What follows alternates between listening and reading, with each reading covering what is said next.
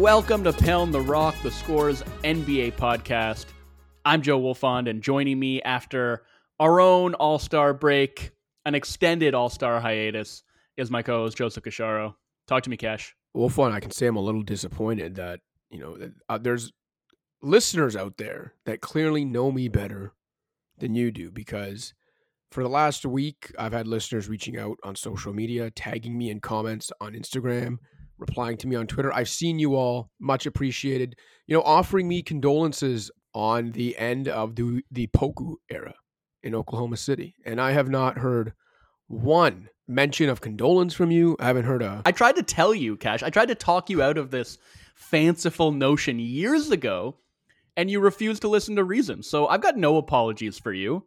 You dug your own grave. And by the way, he's been scooped up by the Hornets, where I think he's actually going to play. So if yeah, anything, well, he had I should be offering congratulations to you and the rest of the Poku believing contingent out there, who are finally going to get a chance to see. Because I actually did think last season before I think he got injured after like the first month or yeah. two of the year, and then the Thunder kind of took off, and he never made his way back into the rotation.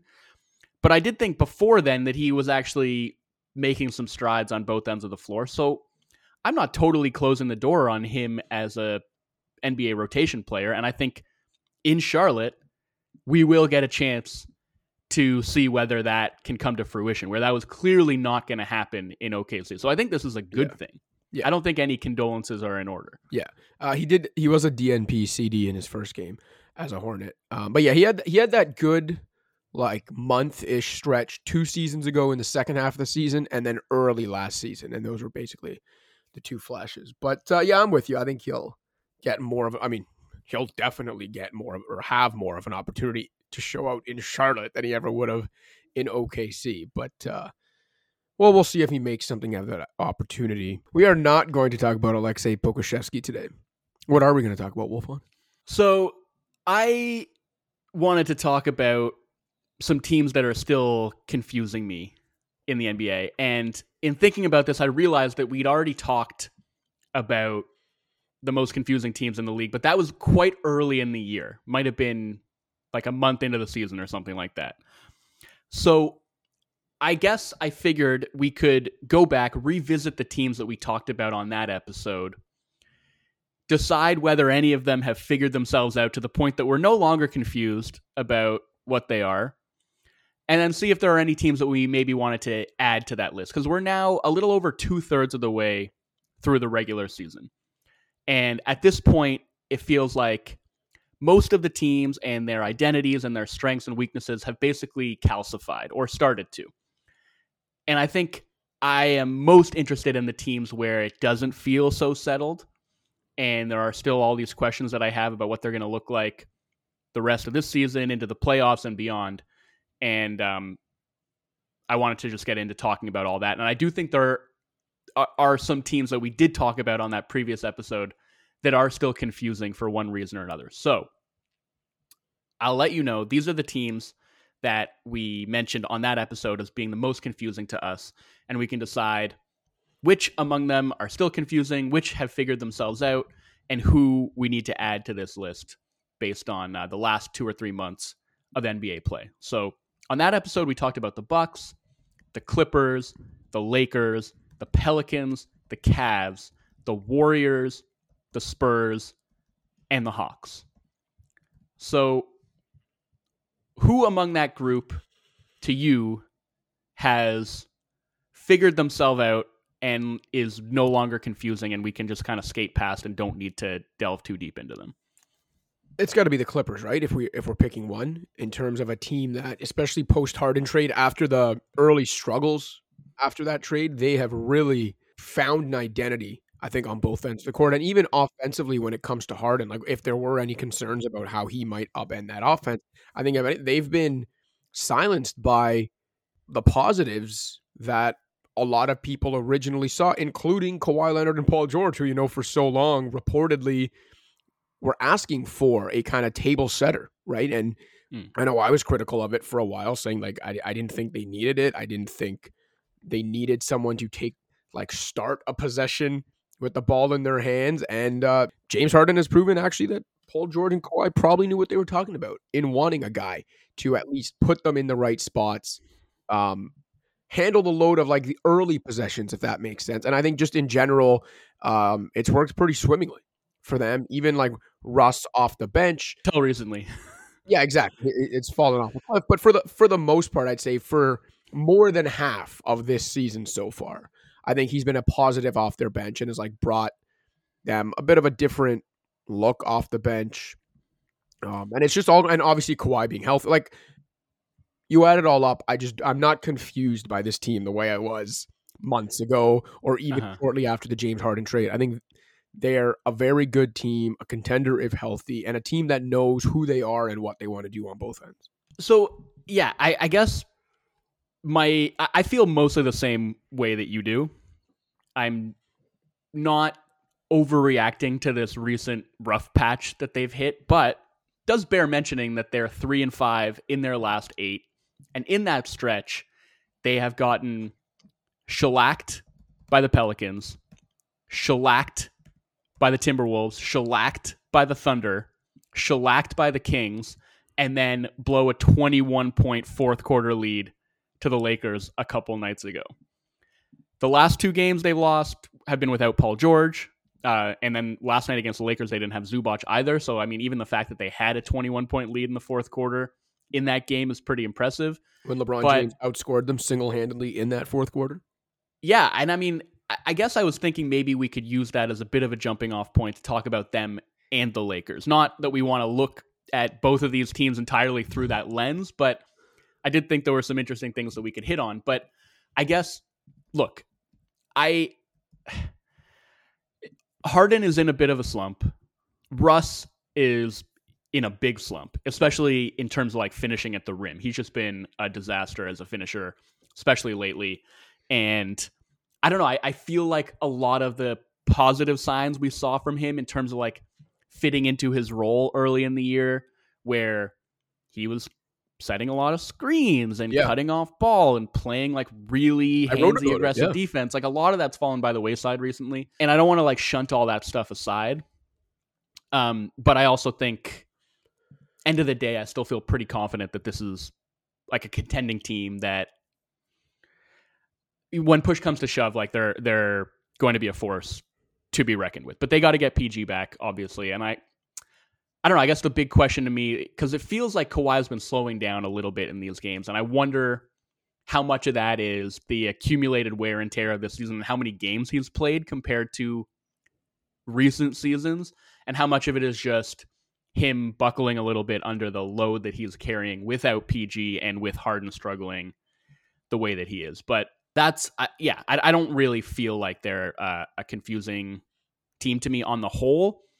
But I do think, like, if we look at it just through the prism of that fourth quarter against the Lakers, there were a lot of old bad habits that crept in where I'm like, ah, have they shaken off all of this stuff, all these demons in the way that maybe it looked like they had when they hit that really hot stretch in December and January? Yeah, they had some rough offensive possessions, a lot of indecision within those possessions, and some of the turnovers they committed in that for like completely unforced. You know, I'm not taking anything away from the Lakers. Like to, to come back from 21 down in the fourth quarter against a great team is, you know, all the credit to them. But the Clippers shot themselves in the foot plenty in that quarter. Like some of those unforced turnovers were like, I was like, did they get drunk in the huddle between the third and the fourth quarter? Like they looked like a completely different team. Yeah, and again, so like not having Paul George or Zubac there, who I think is an underrated component of their offense, obviously makes a difference. But yeah, like that was an offensive disaster class. And it starts with opening the quarter with Russ, PG, and Plumlee all on the court together, which we haven't seen a lot of PJ Tucker, barely any of him really, since uh, the Clippers kind of figured themselves out a couple months ago. But I remember talking about this at that time when we were confused about them in the first place about it's clear you can't play Russ and PG and a traditional center at the same time. They can't score at all in those alignments. And that was very much the case in starting that fourth quarter. They like there's been a lot of discourse about how they played defensively at the end of that game with the soft switching against LeBron. And if you want to talk about that, we can talk about it. I think there's some interesting things to mine from that. But really I thought they lost that game at the offensive end Yeah. of the floor. And between that stretch with like those three guys on the floor crippling their offense, and then just like again reverting to these bad habits where they have actions developing very lazily, getting started with like 12 on the shot clock, jogging through them at like three quarters speed, and then just having to like heave up a contested look with like two on the clock. I just I don't know that that left a bad taste in my mouth. Even though I can recognize that on the whole, this team is probably going to be fine. Yeah, Vincent Goodwill had a great tweet um, during that fourth quarter at one point where he kind of like listed a bunch of their recent possessions and how it had gotten to close game, and then he put like, and then they wonder why we have trust issues, and it's like it's so true, right? Because it's not just about, um, oh well, they're not going to be healthy, or like some lazy narrative of like uh, they've never won, so they won't. It it's literally like seeing things that have bitten them in the ass before Mm-hmm. coming back into play. But by and large, um, I, I'm still pretty convinced that this team has figured themselves out in a way where I wouldn't call them a confusing team to me now. Like I, I think they're a very good team that's figured themselves out that just hasn't played the best basketball the last week or so. Yeah. I just wanted to talk about the soft switching thing for like a second because philosophically, I think it's interesting in a more macro sense. Because I, I personally go back and forth on this in my own mind a lot about what the right approach should be. And obviously, you have a defender like Kawhi Leonard. In the fourth quarter of a close game, you want him to be the guy defending LeBron James, and you don't necessarily want to just give up auto switches and let LeBron pick whichever matchup he wants to attack. He's going at Norm Powell, he's going at James Harden, he's going at Daniel Theis, he's getting that switch whenever he wants it. I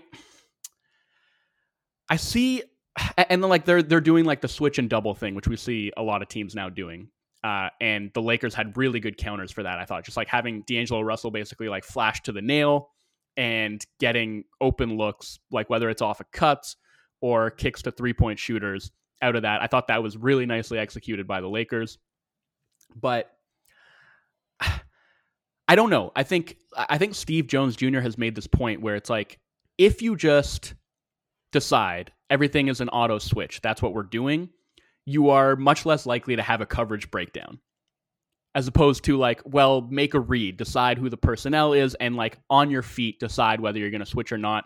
Communication has to be on point, recognition has to be on point. It's if you can execute it, a better way to play defense, but it's a lot harder to do, and you're more likely to have those coverage breakdowns.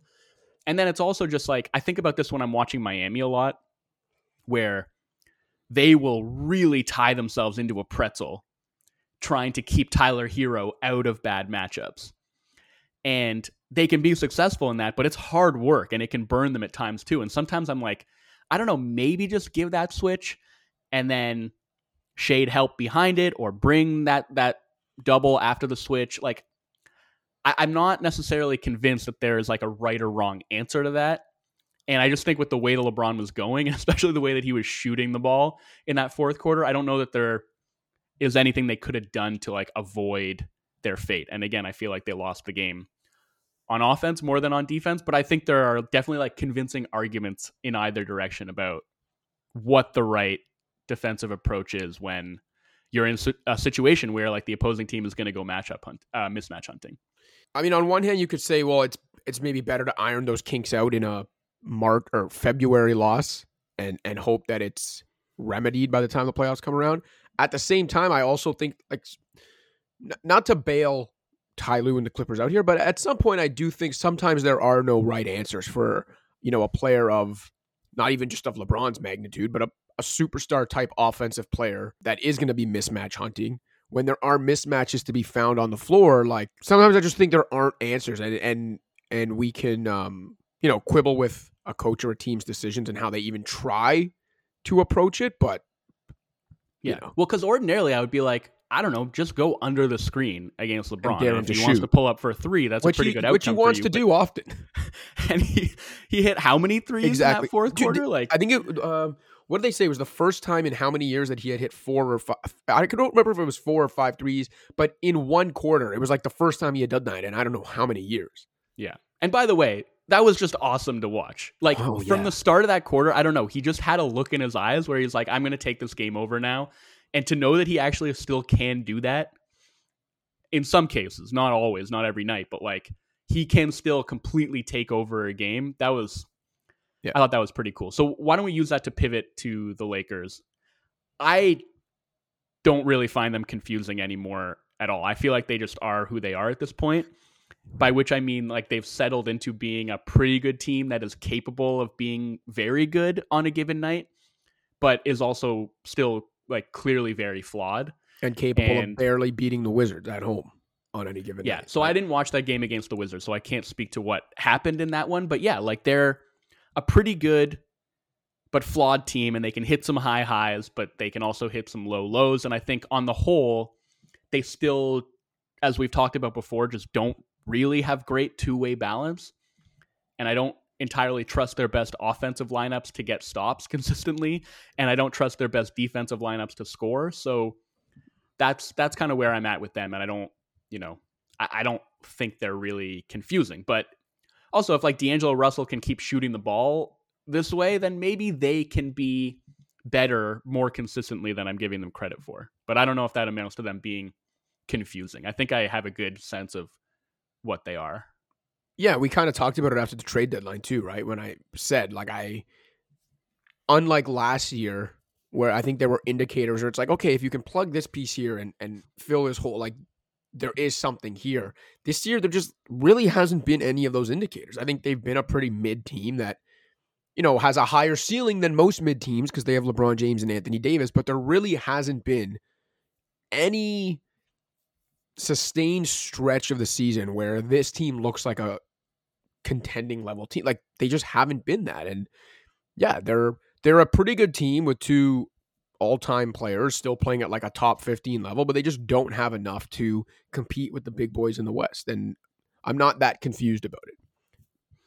Has, okay, so okay let me let me ask you this though quickly because I know you've often asked me so, during some of D'Lo's worst stretches, or you know, Mike with Mike Conley's just like steady play. You've often asked me, if not regret, but if I've changed my mind on the fact that they should have just traded for Mike Conley at the time, and I've continued to say, even though I like Mike Conley better as like an overall player, like if I was trying to build a team, I'd want Mike Conley. I thought D'Angelo Russell made more sense for what the Lakers needed at that time, and I thought for the most part that's played out. Eh, has D'Lo's recent stretch helped convince no, you of no. that at all? He's having a great stretch. Hats off to him.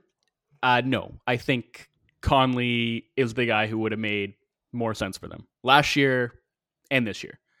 And props to the Timberwolves, by the way, who signed him to what I think is like a great extension. Like, yeah, mutually beneficial. Two years, twenty-one million, and um, I think that's fair value, and I think that's a great piece of business for the Wolves, who were facing a great deal of uncertainty about what was going to happen at the point guard position after this year. So kudos to them for getting that extension done. And that could have been the Lakers locking in that certainty at a very team friendly figure, but instead they're going to go into the offseason with a decision to make on D'Angelo Russell, who is capable, obviously, of going on these types of heaters. But the the scary thing with Russell is always like, okay, if he's not giving it to you as a scorer, then are you getting enough? Or is he going to find himself on the bench again in tight playoff moments because they can't keep him on the floor defensively. They can't trust his decision making. Those are questions that you would never have about Mike Conley, even at this stage of his career. So, yeah, no, I'm still sticking to my guns on that one. Just quickly, I, I'm, we're not confused about the Spurs, right? No, I mean, I think we were really. It was something very specific where we were just confused as to why Pop's decisions. Yeah, they were, you know, going with the point Sochan thing when it was clear that any time that like Wemby played with eh, even a semi-serviceable point guard, like when he played with Tre Jones, they had great success, and now they're starting Tre Jones, and like the team's still pretty bad, but as we talked about on a recent episode, in their minutes with those two guys on the floor, they're actually a pretty strong positive, and you know, I yeah, there, I don't think there's any confusion left about them there's only that burning desire that I continue to have that they make a trade for Trae Young, dude, in the offseason. I think this is a perfect segue to talk about another team that I'm not all that confused about, but was on our original list, and that's the Hawks. So we had that conversation a couple weeks ago when you brought up the uh, trade of San Antonio dream scenario that I fully have adopted. I can't remember if it was Jake Fisher who tweeted something about like the the Hawks, you know, having exploratory conversations this summer about Trae and John Hollinger wrote this week about like Trae's future and and potentially the Spurs being in that. And then for unfiltered this week, I mentioned the Spurs at the end in kind of talking about what it could all lead to, but from a Hawks perspective, the you know basis of this unfiltered episode is that I genuinely believe, and I tweeted this last week too, after this Trae injury, that there is like a non-zero chance Trae Young has already played his last game as a Hawk. Mm. If you just look at it from the perspective of like they announced he was going to be reevaluated in four weeks, that's going to bring him to late March. But again, just reevaluated. That's not a return. A team that is clinging to 10th place, a team that was eight games under 500 before Trae Young went out, a team that, by the way, controls its own first rounder this year and then doesn't again until 2028.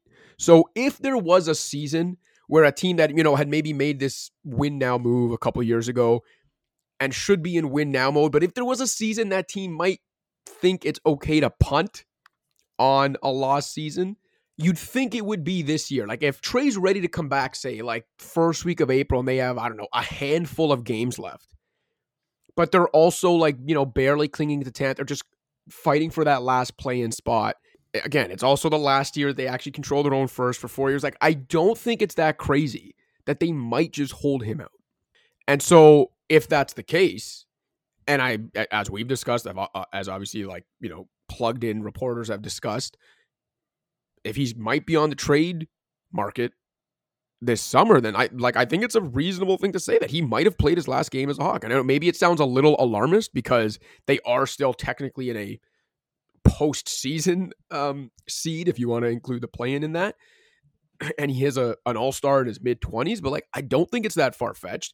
And then to kind of marry these two teams together, uh, as we've talked about, and now others have jumped on the bandwagon as well if he's played his last game as a Hawk, or if he's going to play his last games as a Hawk, if and when he returns from this injury, then for the love of God, please, San Antonio, please get this done. Because, like, even just from a Spurs perspective, Wemby is so outrageously good already that even while, you know, kind of going through some clunky periods on the offensive end and dealing with turnovers and and all that comes with that, he's still so good already that like he gives them a floor that 19 year olds should not be able to otherwise give bad teams. And they can be pretty close to very good very quickly.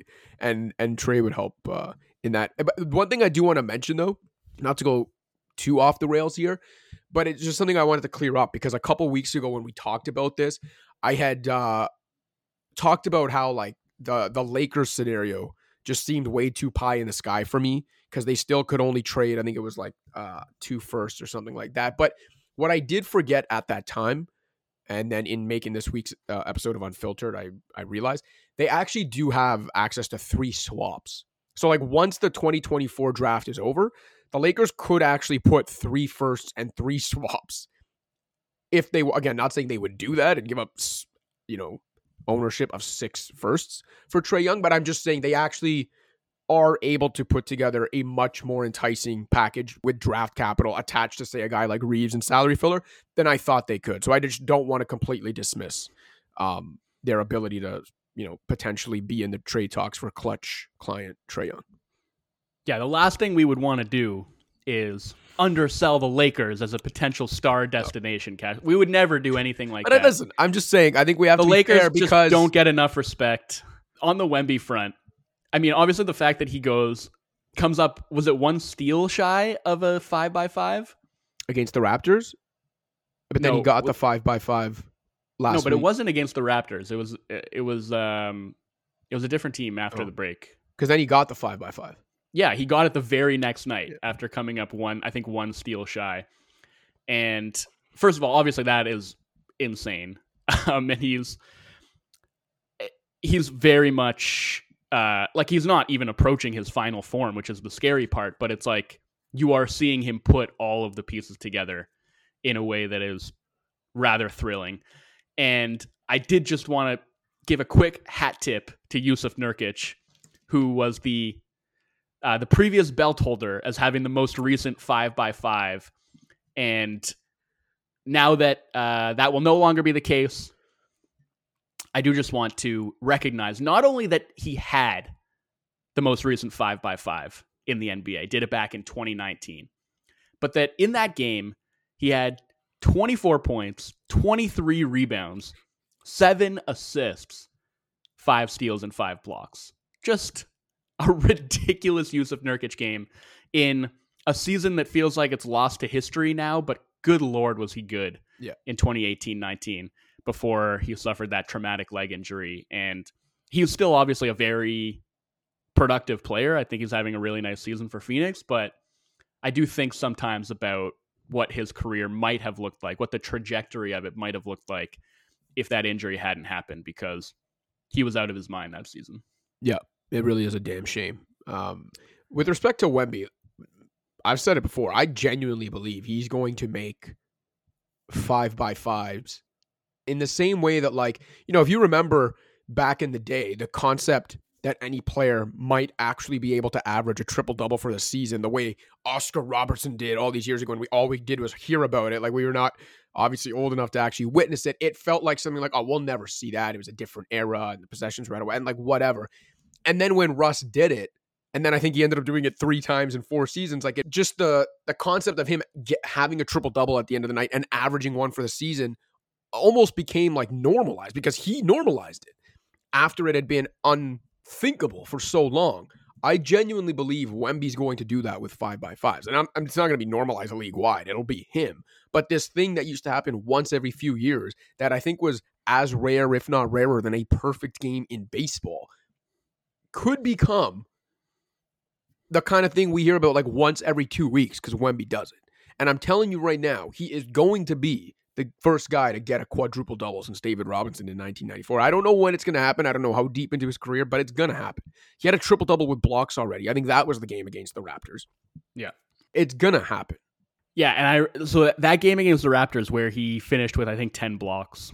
I can't remember who I said this to, but it occurred to me watching that that I think that his relative lack of like strength and heft right now actually works to his advantage as a shot blocker because guys actually kind of can go into his chest and knock him back a little bit. And I think because if you do that to basically any other big man, you kind of have an open layup that leads guys to believe that they can just go up and score. And also, I think there's an element of guys kind of want to challenge him and see if they can get one over on him. So I mean, maybe they challenge him more than they should anyway. But I think the fact that like actually they can create a little bit of separation when they're going into his body get, allows him to get like an additional block a game at least. I feel like because they think they have that layup available to them, and then no, actually one of his arms just comes from out of nowhere and swats the ball away. Anyway, um, but I just you think about all this stuff and, and about what it's going to look like when he fills out his frame a little bit more. I don't think he's ever going to be a bulky dude, obviously, and nor would you want him to be. But like when he gets a little bit stronger, and also you know offensively, I think the big, really one of the only big flaws that we've seen from him as a rookie is these turnover issues, which I think will get ironed out not only as he develops better feel for the game, better ball skills, tightens up his handle a bit, becomes better as a passer, all of which we've seen happen just over the course of this one season. But also just plays with more guys who can create advantages for him. Like exactly. I yeah, I mean it's it's scary to think about how good he can be. So Spurs, not confusing. Wemby, not confusing. He is very much the generational prospect that he was billed as. And he's probably overtaken Chet in the rookie of oh, the year yeah. race, but any any of these other teams that you feel like have figured themselves out, or are the rest of them still kind of confusing to you? I think the rest of them are still kind of confusing to me. I think the closest one to figuring themselves out is, well, I don't know. The Cavs. Uh, I don't know. Have you watched them recently? So I have. So yeah, I have. I have thoughts about that. But who are you going to say? Well, I was going to say in terms of figuring themselves out, you could argue the recent stretch of play from the Warriors with Clay coming off the bench, Kuminga, you know, a full time starter, Pods now a starter, and Draymond back. Like I, I think they have figured themselves out. Now that doesn't mean they're back to being the Warriors. They're uh, you know definite contender, but in terms of just like who they are with this current group at this stage of all their careers, I think they have figured themselves out. Now what that means going forward, we'll have to see. Not that I have the most faith in them of the remaining teams. It's just if we're talking about a team that has truly figured themselves out mm-hmm. among the four remaining to talk about, I think it's them. Yeah, I mean, 12 and 3 in their last 15 games. Obviously, they moved Klay to the bench, and that now seems to be like a permanent solution because Wiggins is out again for personal reasons, which all the best to him. I don't know what's going on or whether it's related to the personal absence last year, but just hoping for the best for Andrew Wiggins. But he's out and Klay is still coming off the bench. So that's telling, right? Like Moses Moody is starting now. It's not like they've reinserted Klay into the starting lineup. They clearly like having him in that bench role and he's played very well in that role. I think that's kind of benefited him, maybe taken a little bit of the pressure off and allowed him to just come into the game and be a gunner. Because I think, you know, to me, the big area where Klay has fallen off is like he's just not at all a threat to put the ball on the floor yeah. anymore. And you know, that was never really his game. Like there's what was the stat when he had that 62 point game where he took like 11 dribbles the yeah. entire game? It's not like he was ever a guy who was deadly putting it on the floor. But if he had to attack a closeout, sprinkle in a few pick and rolls a game, like he could still do that and bring a little bit of dynamism, get to the rim from time to time and finish there. And like, I just don't think there's really any of that there with him anymore. But in a role where he's coming off of the bench and he can just come into the game and like get shots up, basically. Like, I, I don't think he's necessarily playing outside the flow, but I think it's maybe a, like less to think about in terms of like fitting into scheme and figuring out how to get his while playing off of other guys. Like I think it, it can be a little bit more natural uh, at this stage of his career and with the way that his game now functions for him to come off the bench and do his thing. And I think it's it's looked pretty good. Yep. I think he's so a solid reserve for, you know, the remainder of his career. Yeah, and I think to that point, now that they have figured out a starting lineup that works, you know, Podziemski, he's had three like pretty rough games in a row now. You wonder maybe if he's hitting the rookie wall a little bit, but Kuminga just continues to level up. Uh, like I, he's playing tremendous basketball right now at both ends of the floor, honestly, and I feel like you know Draymond being their full time starting center now it looks a little bit different with Kuminga playing the four than with Wiggins, right? Like it's just in terms of functional size and athleticism as a guy you want playing the four in those smaller lineups to give Green a little bit more insulation. I, I, that feels like it works a little bit better to me, and yeah. I think like I, you know, on top of what Kuminga's done offensively, I, I've been pretty impressed with how he's played at the defensive end, and I think that's been a big part of making those small lineups work. Yeah, well, you mentioned that 12 and 3 stretch. It's basically coincided with Kuminga becoming a full time starter and Draymond returning to the starting lineup, both of which happened on January 27th. It's a 16 game sample now, and they're 12 and 4 in that sample. You mentioned Kuminga, uh, 16 game as a full time starter, averaging just under 19 points while shooting 58% from two point range, a couple offensive rebounds a game. As this hyper athletic, hyper efficient interior scorer, he just gives them like he gives that offense a wrinkle and a dimension that I don't think they've had. I'm trying to think of like the last time they've had that kind of um, dimension in their offense in this era, and I can't really think of it. Like it just diversifies their offense in a way that they didn't have before. And then you mentioned the defense in that starting front court now of Kuminga and Draymond. So in the 16 games since uh, Draymond and Kuminga have been starting together on January 27th, the Warriors have the third best defense in the league. Leading up to that game, they had the seventh worst defense for the season. So they have found something here. 45 lineups league wide have played 145 plus minutes together.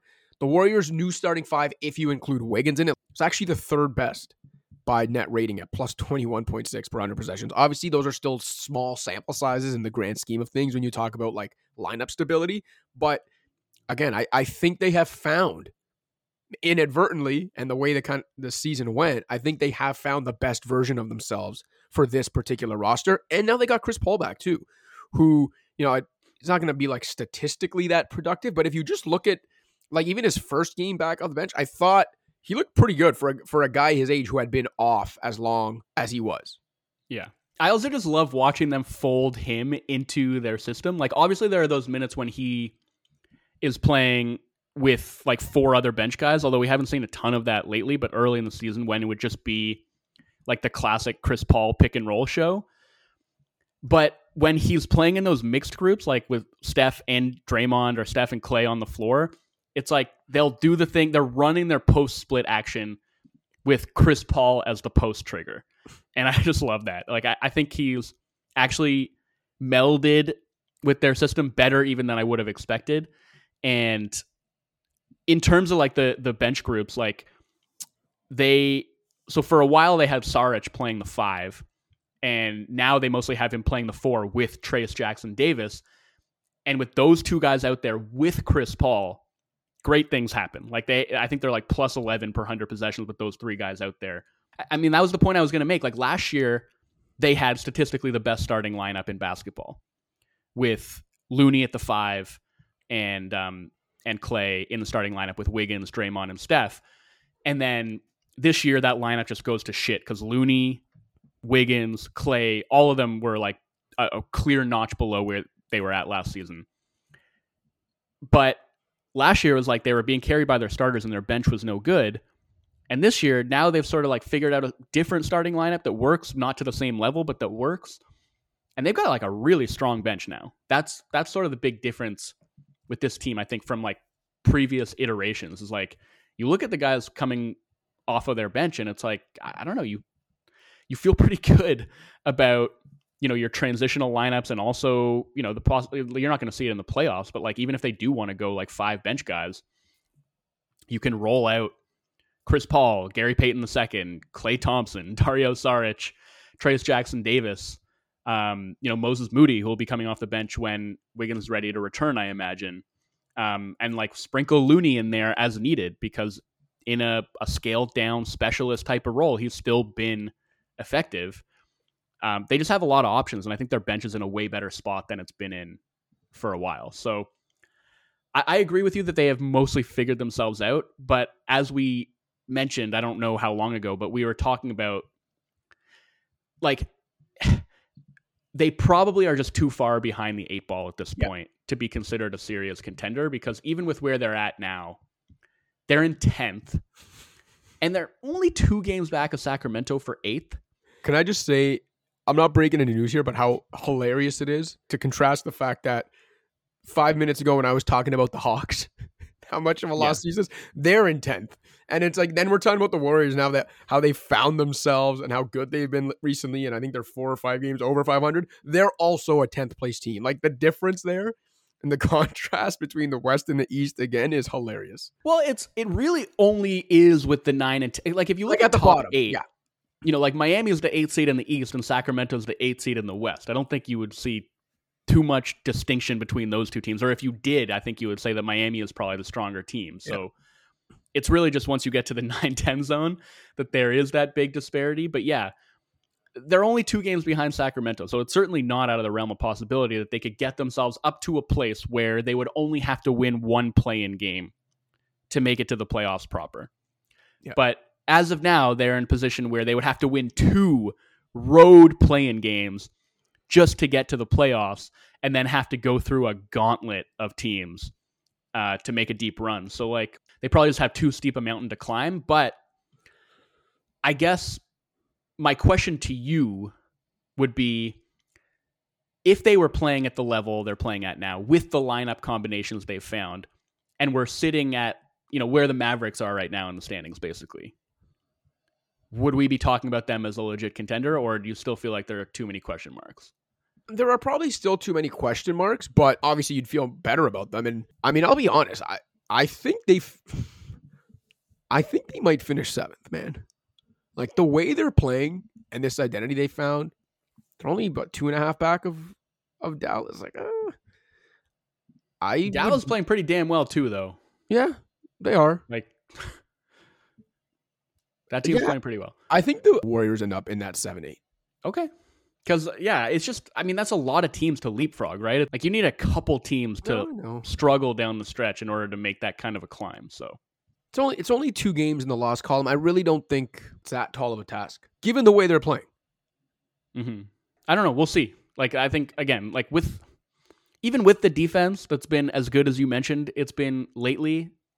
I still, I don't know. I still don't know how much I trust it, given how small they are with a lot of the lineups they put on the floor. But Draymond, even at the stage of his career, is capable of rendering those questions irrelevant because he does play like a true big man in so many ways. But uh, I don't know. I don't know if I entirely trust it. And ultimately, it's still just like they're going to go as far as Steph takes them. So we'll see how far he can take them, I guess. Um, okay. Those are the teams that we were confused about that have figured themselves out. Let's take the break there and we can come back and we can talk about the teams that are still confusing to us. What's up, Pound the Rock listeners? Just a friendly reminder to rate, review, and subscribe to the show on iTunes, SoundCloud, Stitcher, Spotify, or wherever else you get your podcasts. You can also check out the Score's Fantasy Football podcast with Justin Boone. And in case you haven't already, download the Score app, available on iPhone and Android. That's where you can find all of our feature content, as well as live scores, updates, and breaking news. And don't forget to check out the Scores YouTube page for an informative yet lighthearted dive into the sports world's trending topics. Now back to the show. Okay, Cash. Confusing teams that were confusing then and are confusing now. Where are we starting? Let's go. All right, we've talked about them a lot recently, especially after the coaching change, but I'm sorry, if we're talking confusing teams, we still got to talk about them again, and that's the Milwaukee Bucks. Who, listen, in terms of just like wins and losses, they're they're still playing great ball, just like they were before the coaching change. If all you're looking at is wins and losses, but like if you want to talk about confusing, so since Doc took over and like was actually on the sidelines as the head coach on January 29th, the Bucks now have a top 5 defense. But their offense has slid to middle of the pack. It's 16th. And before they blew out the Hornets last night, that offense was actually, I believe, tied for 19th. It was like 19th, 20th during that time. So if you compare that to Adrian Griffin's tenure through January 23rd, when they had the number two offense, but the number 21 defense, it's like, okay, have they fixed one problem and created another?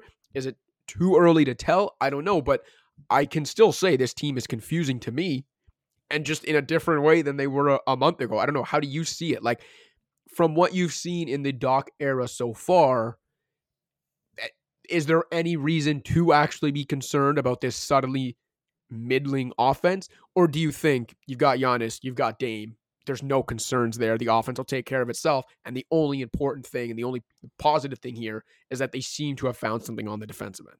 I don't think it's like the offense will take care of itself. I, I think we talked about this actually on the episode when Griffin got fired. Because at that time, they were second in offensive efficiency. And I think we were like, you know, yeah, the numbers on paper look good. I wouldn't say they're totally out of the woods offensively. There are still some question marks there. But like, they're not as bad offensively as they've been under Doc. And I don't think Doc has done anything to make them a worse offensive team. So, yeah, I'm not saying he can just like roll the ball out there and it'll be fine, but I'm not overly concerned about them on the offensive side of the ball.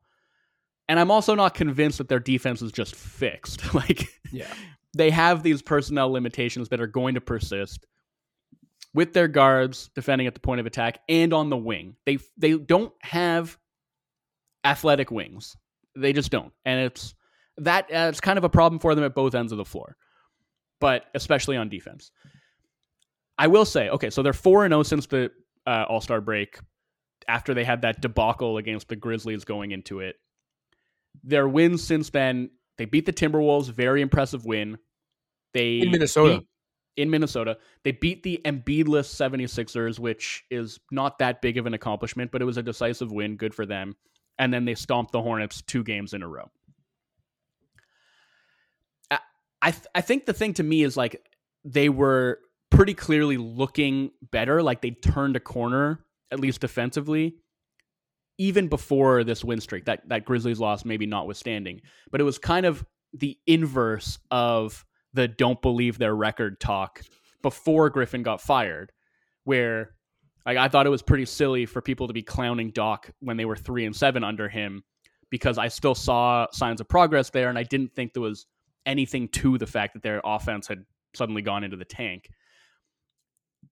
And you said like they're I think they're third in defense and Doc formally took over.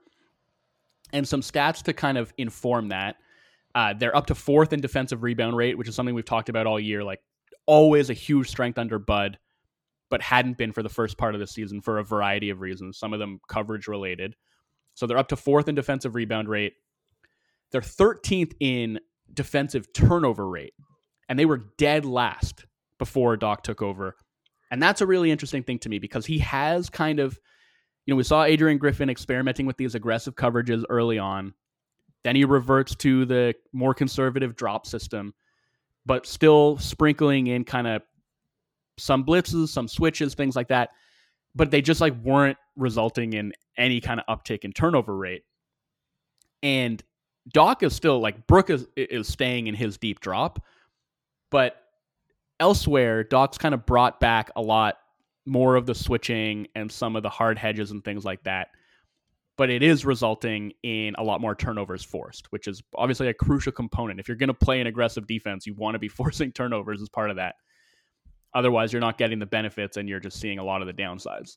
Then this is the biggest one third lowest transition frequency allowed, which again, they were dead last in the highest transition frequency allowed before Doc took over. So they're like completely punting on the offensive glass in order to uh, prioritize transition D. They were kind of middle of the pack in offensive rebound rate before that. Since then, they're 27th. So that's part of it. And you know that, that's interesting to me a little bit. You may remember, Cash, last year I wrote this whole piece about offensive rebounding and how it was making a comeback.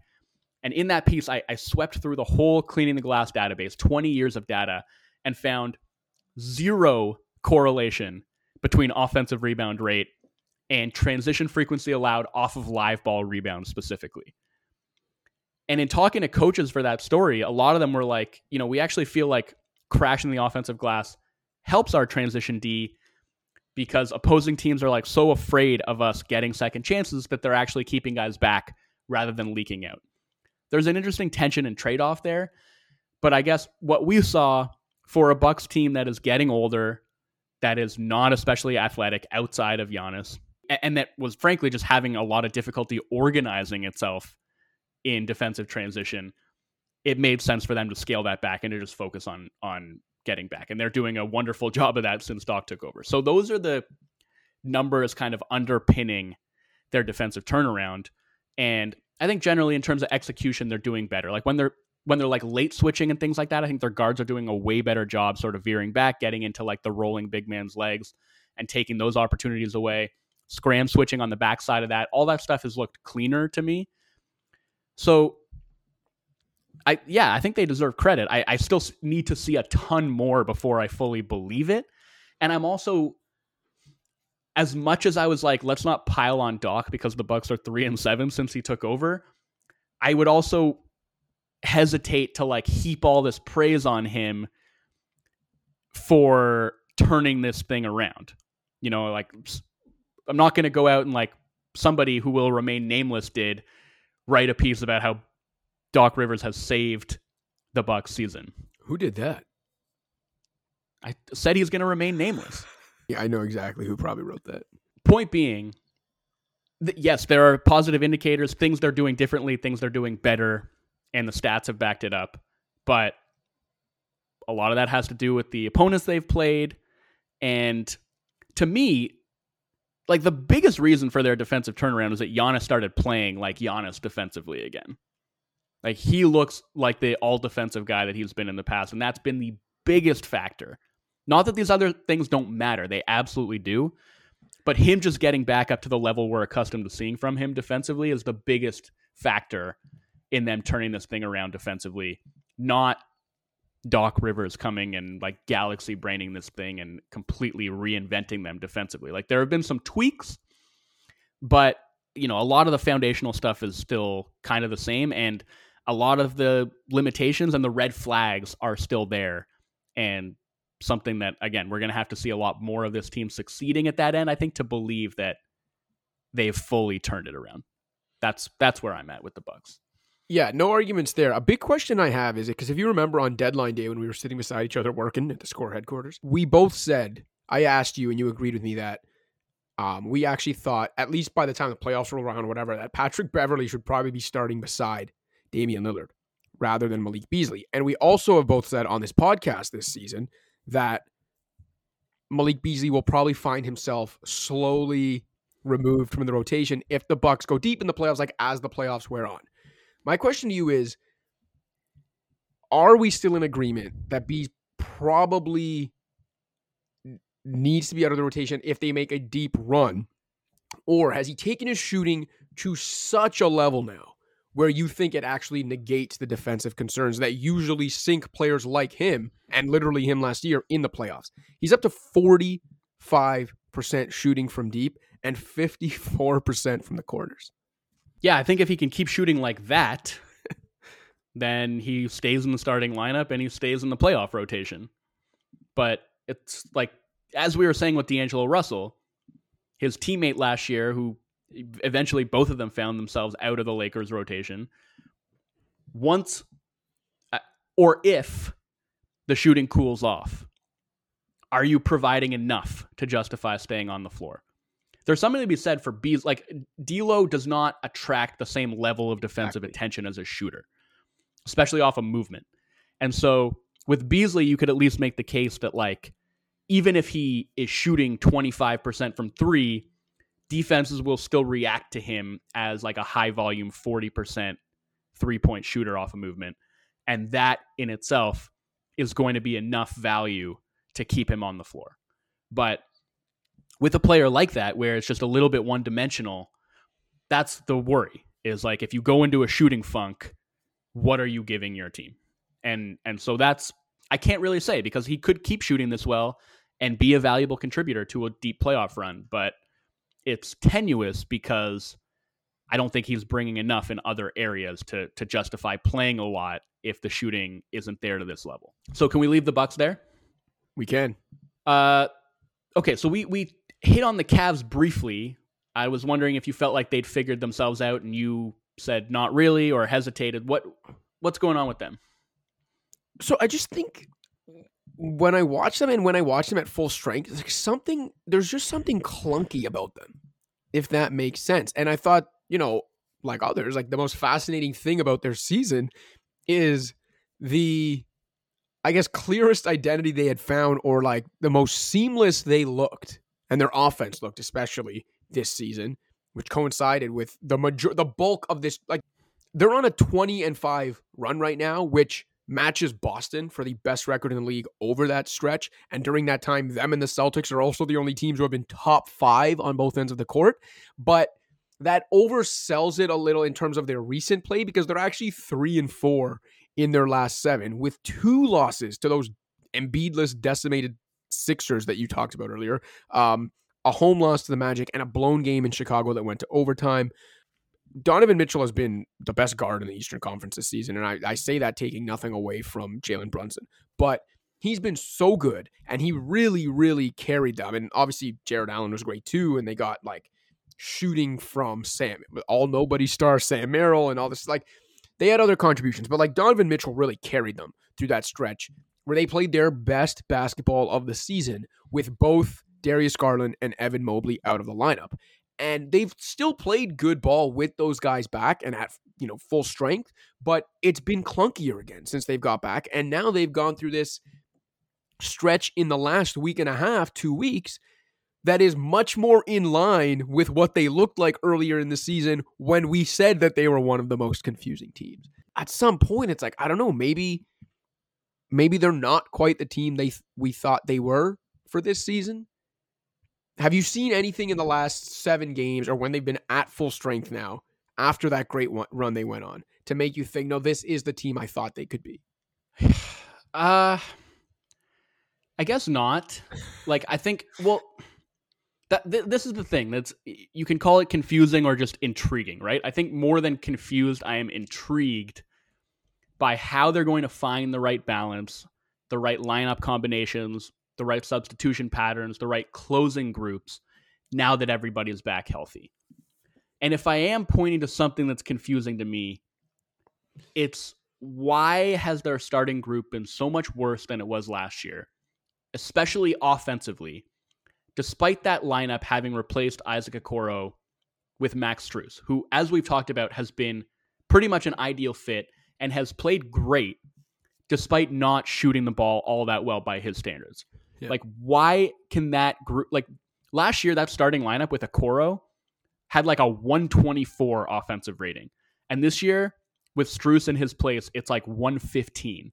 Part of that to me is like uh, Garland just hasn't been the same guy, and I'm not entirely sure what's going on with him, but he's having a weird season. And then, and like his fit with Mitchell just looks a lot clunkier than it did last year. And the same thing with Allen and Mobley, where like last year, the Cavs were at their best offensively. This might be a surprise to some people, but they were at their best offensively until the playoffs, obviously, when both of those guys were out there together. And this year, they've actually still been better with both of them out there than with Mobley as the lone big man. But by far, their best offensive look has been with Allen as the lone big man on the floor. So I'm still trying to work through why those changes have happened and why it just hasn't looked all that smooth. But so I guess yeah, then then you would call that confusion. But in terms of like, I think I've seen enough to believe that they can be the team that I expected them to be coming into the year. They just have some things to iron out. And ultimately, to me, it might just come down to like Garland and Mobley playing better. You know, like I completely agree.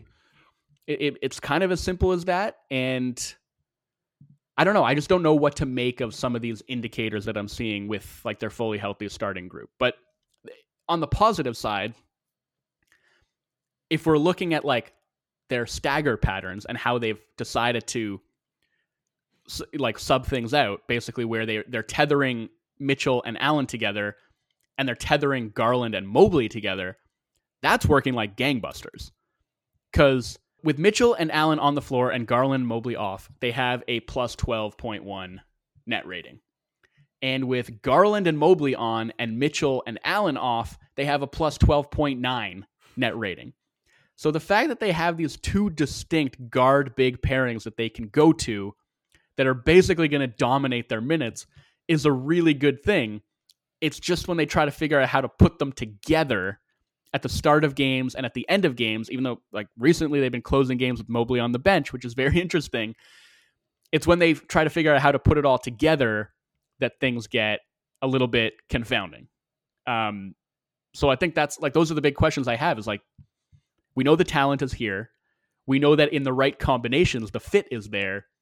It's just kind of figuring out how to arrange those pieces in such a way that the whole can amount to something greater than the sum of its parts. Yeah, and we've we've yet to see that this season. But like to me, I, I don't know if you feel the same way. I think there have definitely been times where the Mitchell Garland fit feels as or more problematic to me as the Mobley Allen fit. No, I agree. Like th- something with Garland, he's just his handle doesn't look as tight. His decision making's been a little bit off. There are so many times when he's like just dribbling to nowhere. And the turnovers we know have been a big issue for him. And like maybe like that to me sometimes feels tied to the, the handle just being a little bit looser. He hasn't shot the ball as well as he did last year. And it's like when he was out, I'm obviously not saying they're better without him, but it did clarify things because Mitchell was just a full time point guard. Yeah. And there was no jockeying for possession of the ball or trying to figure out what to do when they were away from it. It was just like Mitchell's the guy, he's going to orchestrate everything. And there was a cleanness to that that I think made the team make a lot more sense for that stretch. And now he's like Garland's back and they're trying to figure it out again. And also, I, I do think there's something to the fact like listen, Donovan Mitchell was great last year, but he has been on another level this season. And I do think sometimes there is something to just like the simple fact of like when a guy is that good offensively at the guard position and he can essentially play, you know, point guard, whatever you want to call it, when you bring another good offensive player back and the ball is in that other player's hands now just less often, I think you take away from the offense. And that doesn't even have to be a negative on Garland's part, although this season it has been. Like, as you mentioned, he hasn't been quite as good. But for the most part, if you brought any good offensive player into this mix, but it meant taking the ball even just a little bit out of Spida's hands, given the level he's played at this season, I think that, you know, takes away from an offense. Yeah, but the reason that doesn't entirely hold water for me is Mitchell's a really good off ball player. He is. And again, I think we saw him and Garland play very effectively off of each other last year. It's just for some reason that balance is off this year. Like they've lost the synergy they had. And that's what I'm trying to figure out. Like I'm not entirely sure why it's been so much less smooth. And I mean, like there are instances like that Dallas game, right, which they did close with uh, Strus at the four and LeVert on the floor in Mobley's place, where with the added spacing of having Allen be the lone big man out there, actually they were starting to have some some connective synergy there. Like there there are times when it can work, and maybe it is just a question of opening the floor for them a bit more. But like, I don't know. It, that's that's the thing that's leaving me with, with like still a bit of confusion. And it's all offensive. Like the, defensively, I have no conf- like this is an amazing defensive team. Yeah, and that's what I feel like is important to point out. Like that defensive baseline gives them a very high floor as a team, where it now just becomes a question of how good can they be, how consistently can they perform at this level offensively. And and I think there's something to be said for like having those questions answered at one end of the floor because I don't know, it's uh, like the, then it's just like the the question becomes their ceiling, right? Like we know where their floor is at. Their ceiling will be determined by how many of these offensive questions they can answer. And to that point, I think Mobley obviously is what he is. We know he's a spectacular defender, but Jarrett Allen, man, like I think he's got a real case to be on some defensive player of the year ballots this year. Like he's not going to win. I think Gobert is going to win it probably in a landslide, but like if you're filling out a three person ballot, probably Anthony Davis is on there and then I think you could make a case for like Herb Jones. Yeah. You could probably like it's actually like interestingly this year I feel like there are a lot more guards and wings in that mix than there are typically when it's like just dominated by big men. But like Suggs, Caruso, Herb Jones, White, Holiday, like any of those guys could be on about. But Jarrett Allen is right there. I yep. think with that next crop of people like Bam Adebayo, etc. He's been so good defensively and so much more coverage versatile, I think, than he gets credit for. Like to the point about the Dallas game, he was switching every single ball screen onto Luka. Like he did not drop, I don't think, a single time that entire game. There might have been a couple where he was like soft hedge, shallow drop kind of thing, or like catch hedges, as some people call them, but like mostly it was just like straight up switching. And Luka was unconscious that game, cooked everybody. Jarrett Allen was by far the best Cavaliers defender of Luka Doncic in that game. Yeah. And like he's he's a very capable switch defender. He can play the hedge and recover game if that's what they want him to do. He's really effective in drop. I mean, he's been he's been tremendous in all facets at that end of the floor. Yeah, and his synergy with Donovan Mitchell in that awesome stretch of ball the Cavs had was like it was really eye opening, man. Like I, I was watching that team through that stretch thinking like, man, Mitchell and Al like if you had kind of like a, a star forward in the middle of that pairing, it would be so perfect. Obviously, Garland and, and Mobley for all the skills that they bring. I don't know, just I, it's just a fit issue with their talent. Like the talent is there among the four of them. It's just as you mentioned, it's that fit issue. It's making all four work together, and I don't know, maybe maybe they just can't. Also, Max Strus doesn't hit that three quarter shot to beat the Mavs. We're talking about a team that's actually two and five over their last seven, and as I sit here scratching my head, I mean, confusion is the perfect word. Like, yeah. Okay. So that's the Cavs. Who else do we have on Pelicans this list? Confusing only, teams, still confusing. Pelicans. the only team yes. we haven't talked about is the Pelicans. Yeah, and I, I had one team that I wanted to add to this list that's become very confusing to me. But let's talk quickly about the Pels. What's confusing to you about them? Where to start? Yeah, well, listen, if you look at the numbers 35 and 25, clinging to a top six seed, um, sixth ranked defense, 13th on offense, but there was a time when they were actually one of only two teams in the West, top 10 on both ends. They have a top five overall net rating. You know, like if healthy and based on the numbers and, and the record, like they, they look like a contender. Zion has only missed 11 games. Like for him, only 11 games through 60. That's a big accomplishment. Ingram's only missed six. McCollum's missed 16. He's had his own injury issues. But like for the most part, I think they've been relatively healthy. The underlying numbers are really good. And yet, as we've discussed off air, there's just like so, something about this team that doesn't allow me to buy in. And maybe it's because, as I mentioned on the uh, pod earlier this season, every time I start to believe in them, like they lay an egg or they go through a week that just like absolutely confounds me or frustrates me. But the the underlying numbers and the record and, and you know the things that you can go by at this stage of the season through three quarters of a season, they seem to fit the bill of a contender. But why aren't they? Because I don't think either one of us truly believes they are. Yeah, it's just a feeling. Yeah, exactly. I don't. That's I don't what I'm saying. know. I don't. I don't know how to justify my confusion because there's Yeah. not actually much I can point to and be like, here is why. They're not well, really this okay. good. No, I, I think I can. I think I can boil it down to something similar that I said about the Lakers, which is just that I don't entirely trust their ability to put together good two way lineups. Even though they have, even though they're, like you said, 13th on offense, sixth on defense, tied for fifth in net rating in the league, it just that just doesn't feel sustainable. And they are getting by on like fairly fortunate opponent three point shooting luck, where especially given the way that they play defense, which is like very geared toward packing the paint to do like rim protection by committee because individually they don't have many good rim protectors. And the fact that I mean, so like maybe there's a method to that in that like if that is your strategy, then ultimately you are going to maybe force opponents to shoot more threes than they're comfortable with and funnel the ball to some not so great shooters. Maybe there's something to that because they did this last year too. So when a team is able to do that two years in a row, like we can talk about this with Sacramento because they've had the opposite problem. They're getting lit up from three for the second year in a row. And so when you see that and it starts to feel like maybe a trend, then you can start to ask whether there's something more than just luck at play with opponent three point shooting. But I don't think to the extent that the Pelicans have done it is like entirely intentional or skill based.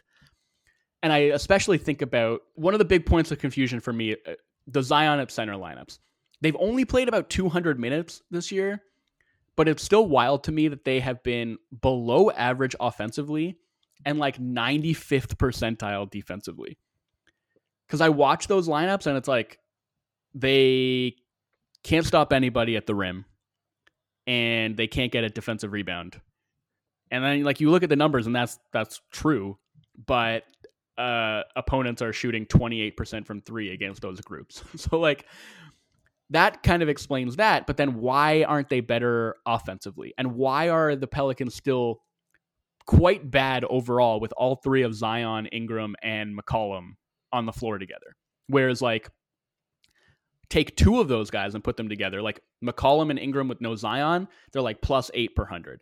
Zion and Ingram with no McCollum, they're plus 11 per hundred. So, like, why can't the three of them together make it fit, especially with the way that CJ is playing this year, where I feel like he's actually figured out what his role should be playing more off ball, getting a ton of threes up, shooting them exceptionally well. I, I just, I don't know. I can't fully figure it. And then how much of this just comes down to Zion not looking entirely like the physical force that he's been when healthy in previous years. Like to me that's a big part of it. Because not that like they've gotten to ideal spacing around him, but this is the best supporting cast that he's had, especially in terms of their ability to space. They're actually percentage wise one of the best three point shooting teams in the league. I think they're seventh, uh, shooting 38% from deep and actually like creeping up in three point volume to like, I think they're 23rd now. But he isn't really taking advantage of that extra spacing in the way that you might have expected him to, or the way that he would have if he was at the athletic level that we saw him play at um, in previous years because he just hasn't quite had that same pop to me. And maybe that's why I come away feeling underwhelmed and not convinced that this is actually the contender that their overlying numbers suggest they might be. Well, and the numbers sort of bear that out for Zion too, right? Like, look, he's averaging 22, 5, and 5. It's been fine. But if you look at the efficiency, like, you know, just a hair under 58% from the field sounds great. But if you actually compare it to the rest of his career, like his effective field goal percentage is two point percent. He doesn't really shoot threes, but the percentages have actually come down. Like he used to be uber efficient. Now he's just really efficient. There has been um, something there where you can see the efficiency dwindle a bit. The scoring itself is down. Like this is a guy that through his first few seasons was literally one of the most efficient scorers all time in a small sample. But that's where like yeah, he's been good this season, and the numbers bear that out. But they also bear out that he hasn't been quite as good in, as in the past when healthy, and not nearly as efficient. Yeah, he's not getting to the rim as often. He's not finishing quite as well at the rim, and I, I, think there are areas where he has improved. Like I think he's a better ball handler. I think he's a much better passer actually than he was when he came into the league. Five times so, game. you know, there there are things to be encouraged about with his progress, and just the fact that he has played all but eleven games is a huge plus, obviously for New Orleans. But I, I yeah, and I guess I wonder then about about that, like how much of this perceived athletic decline is a result of him maybe pacing himself or deliberately playing a lower impact style so as not to suffer another injury. And if that's the case, if he has to play a lower impact style for the rest of his career, I mean, that's a worthwhile trade off if it means he's going to be on the floor, obviously. But then do we have to reassess our conception of like how high he can climb and how Absolutely. high the Pelicans can go with him? You know, for sure you do. Um, so there's all that kind of rattling around in my head, but I did just want to take the opportunity to give Herb Jones his flowers because the Pels being sixth in defense doesn't make sense given like the rest of their personnel. And it's probably probably true talent level aren't the sixth best defense in the league, but Herb Jones is a freak. Like all world defense and the biggest reason they have maintained this top 10 mark for most I, of the year on that side of the ball. But, I have him third on my ballot. Yeah, I think that's like he absolutely belongs on defensive player of the year ballots. Like surefire all defense guy to me Better be. the end of the season. but also shooting 43% from deep, not on huge volume, but like three and a half attempts per game, not nothing. And 58% inside the arc. And with the shooting improvement, I think has come an increased ability, but also like increased opportunity to attack closeouts, put the ball on the floor. His finishing has improved. He's been amazing in the open floor. 65% true shooting cash. Like for a defensive specialist, that ain't bad. No, he's been tremendous. He's been tremendous. Like the ultimate 3 and D glue guy type of player this season and yeah. the, the type of guy you need if if you are a contender or you want to be the absolute type of player you need in the playoffs to a throw at you know those star those big star forwards perimeter players in the playoffs um, but also got a guy who knows what he is and what he isn't like just the perfect role player but an absolute star within that role and one who yeah like you talked about no brainer all defensive team. Like I think he should be a no brainer, all defense first team. Yeah, agreed. Um, but overall, if we're like boiling it down to why don't we actually trust this team when the numbers say that maybe we should, I think it's that. I think it's I I don't think their defense feels real. And come playoff time, I just think Zion is going to get hunted to death, and they still haven't figured out a, a ball screen coverage that works for him. Not like I don't want to put it on them like they haven't figured it out. I don't think there is a ball screen coverage that works for him. Switches, he's liable to get cooked by any quick guard. Drop coverage, forget about it. Hedges, he might be the worst hedge defender in the entire NBA. I think he's made real strides as an off ball defender, especially as a low man, but like ball screen coverage, disaster. And that worries me a lot, especially given that Herb is basically the only guy in the starting lineup that can actually insulate him. They have good defenders off of the bench, but I don't know. That's that's the aspect of this that I don't trust, and probably the biggest reason that I don't believe that they can actually be a contender. Especially because it's not like they're scoring like gangbusters either, right? Where it's like, okay, maybe they won't be as strong defensively in the playoffs, but teams are going to have a hard time stopping them. That hasn't really been the case either. They're like middle of the pack offensively. All right, who's uh who's the team that we didn't have on our original list that you want to throw out there? I wanted to talk about the Kings, but we're already pretty deep into this, so maybe we just save that for another episode. Um, I'm writing about them now, so I'll get my thoughts about them out in that forum. I just it's another one of these teams I just like don't really know what they are. Like this should be a really feel good season from them, right? They have this huge breakthrough last year and their 17 year playoff drought. Have a great first round series against the Warriors. They're like the toast of the NBA. And this season, despite the fact that they are, what are they, 33 and 25, they're a game out of fifth or a game and a half out of fifth in the West. They're ostensibly backing up what they did last year, and they should be praised for that. And they've improved defensively in ways, again, that I don't want to get into now, but we can talk about on a later episode. Really meaningful defensive improvements, especially from Keegan Murray. Their offense has fallen from first to 14th. And I can't entirely figure out why that is. But it has led to them, despite being, as we said, 33 and 25, solidly above 500, like they're barely above water in terms of their net rating. And I think they're 17th in the league at what are they at? Point 0.3 net rating. 17th in the league. Um, because their offense just isn't as potent as it was last year. And aesthetically, it looks more or less the same. But one thing is, I think teams have been, and I mentioned this coming into the year, how a lot of the times there are like diminishing returns when a team kind of comes out of nowhere, catches the league flat footed with a different style of play. The Kings playing this free flowing motion offense and also playing with ridiculous pace.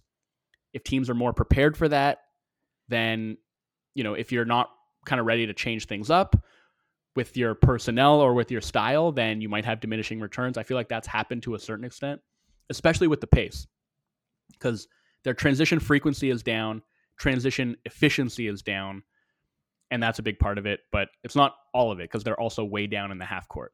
But I do think one stat I, I flagged is like they're number one in defensive rebound rate, and I don't think that's an accident. I think that they were a strong defensive rebounding team last year too, but I think they were seventh or eighth, not number one. I think that teams are being more deliberate about punting the offensive glass against them in order to get back and slow down their transition attack.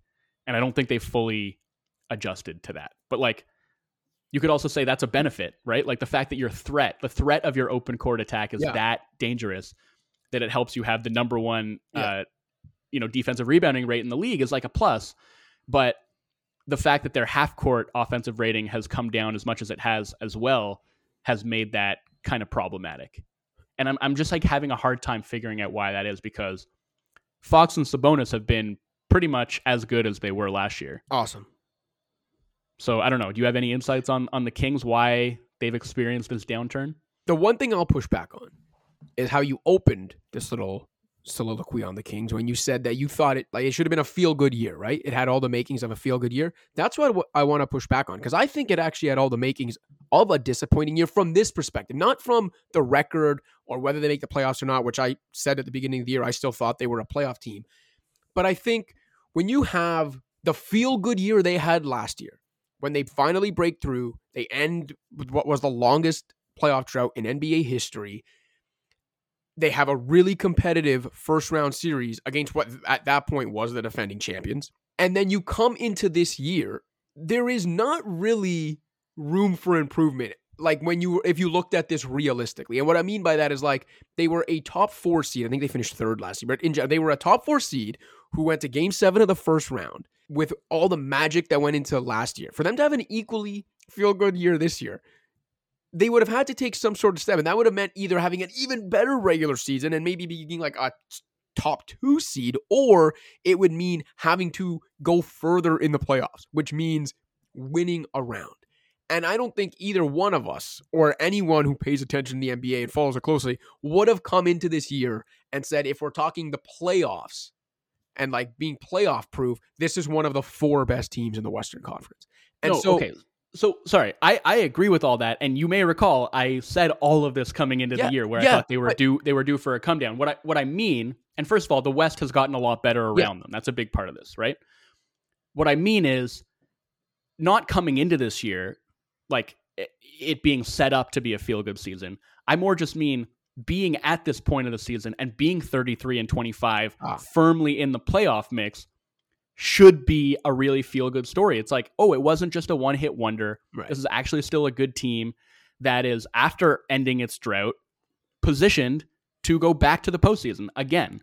So that's what I mean. Not not like I- I understand all the factors and the reasons that it hasn't felt as galvanizing as last year felt, and it never was going to. They were due for a come down for sure, emotionally, statistically, etc. But that's I, I just think the fact that they are 33 and 25 and it's felt very ho hum is interesting to me, and I think it's Yeah. because of all these underlying concerns that I'm laying out. Yeah, that's fair. I just think, and I, like I've said it before with other teams, I think the the shift from like this is great, we're a playoff team, this is so exciting, to ah, we're just a playoff team. Happens very quickly for fans, right? And that uh, you know doesn't mean you can't enjoy it, but it's just we see it all the time with different teams. And it's like those feel good, happy to be here vibes. They don't last long. Often they last a year, maybe two. And, uh, and I think that's- Expectations change fast. Exactly. And that's what Kings fans are going through now. And that, again, that doesn't mean that with Fox and Sabonis, they are long term, that they can't get to that next level in the coming years. I just think for right now, they can't. They're not capable of it this year. And that's probably a disappointment on some level for Kings fans, but I really don't think it should be if they look at this realistically. No, and like they're a young team, and it's not like they need to take that next step right now. Exactly. You know, and I've talked about, yes, I was frustrated that they basically punted their cap space in the summer and that they didn't make a move at the deadline while acknowledging that maybe the right move wasn't out there for them. And they can afford to wait until that right move does become available. But it's also easy to look back and be like, did you really need to give Harrison Barnes three years and 54 million? Like, was that the best use of your financial flexibility? That looked bad to me at the time and looks worse now because he is in decline. He, I, I know he's still shooting the ball well, like still an efficient scorer, but he just isn't the answer at the four in my mind. And like the sooner they can get that position sorted out, the better. And I think that contract now is going to be really tough to move. You know, the renegotiation and extension with Sabonis is fine, like good to get him locked in. Bringing Vezenkov over from Greece, like uh, he's injured right now. He's obviously a really good shooter, but like can't stay on the floor for that long because of his defensive limitations. Like it, it just feels a little bit like not just running in place, but also maybe like they hamstrung themselves a little bit in the summer when they could have used that to take another step forward. And I'm not closing the door on that step forward happening in the future, but I think all, all of that stuff is amounting to this feeling kind of like a disappointing season when by all accounts it should be a celebratory one because they validated more or less what they did last year. Um, so yeah, I again, I'm down to have like a more in-depth conversation about the Kings and how they've improved defensively and digging into some of the reasons that they've backslid offensively at a later date. But we're pushing up against 90 minutes here, which hey, Cash, with with 2 weeks off, I think we're entitled to go a little bit longer cuz we're playing catch up. And fortunately, we uh, didn't have to waste any airspace on All-Star Discourse because as you know, I skip the event every year, and I'm increasingly happy to do so given what people are saying about the festivities, just getting themselves worked up into a froth about an exhibition game. I just can't be bothered, Cash. I can't and I won't. I mean, you know who else can't be bothered? Uh, the players themselves that take part in the All Star game. So um, I think that's a perfect way to cap this episode. I think so too. So those are the most confusing teams in the league, some of whom have figured themselves out and are no longer confusing, some of whom still very much are. And I look forward to learning more about all of these teams in the back nine of the season.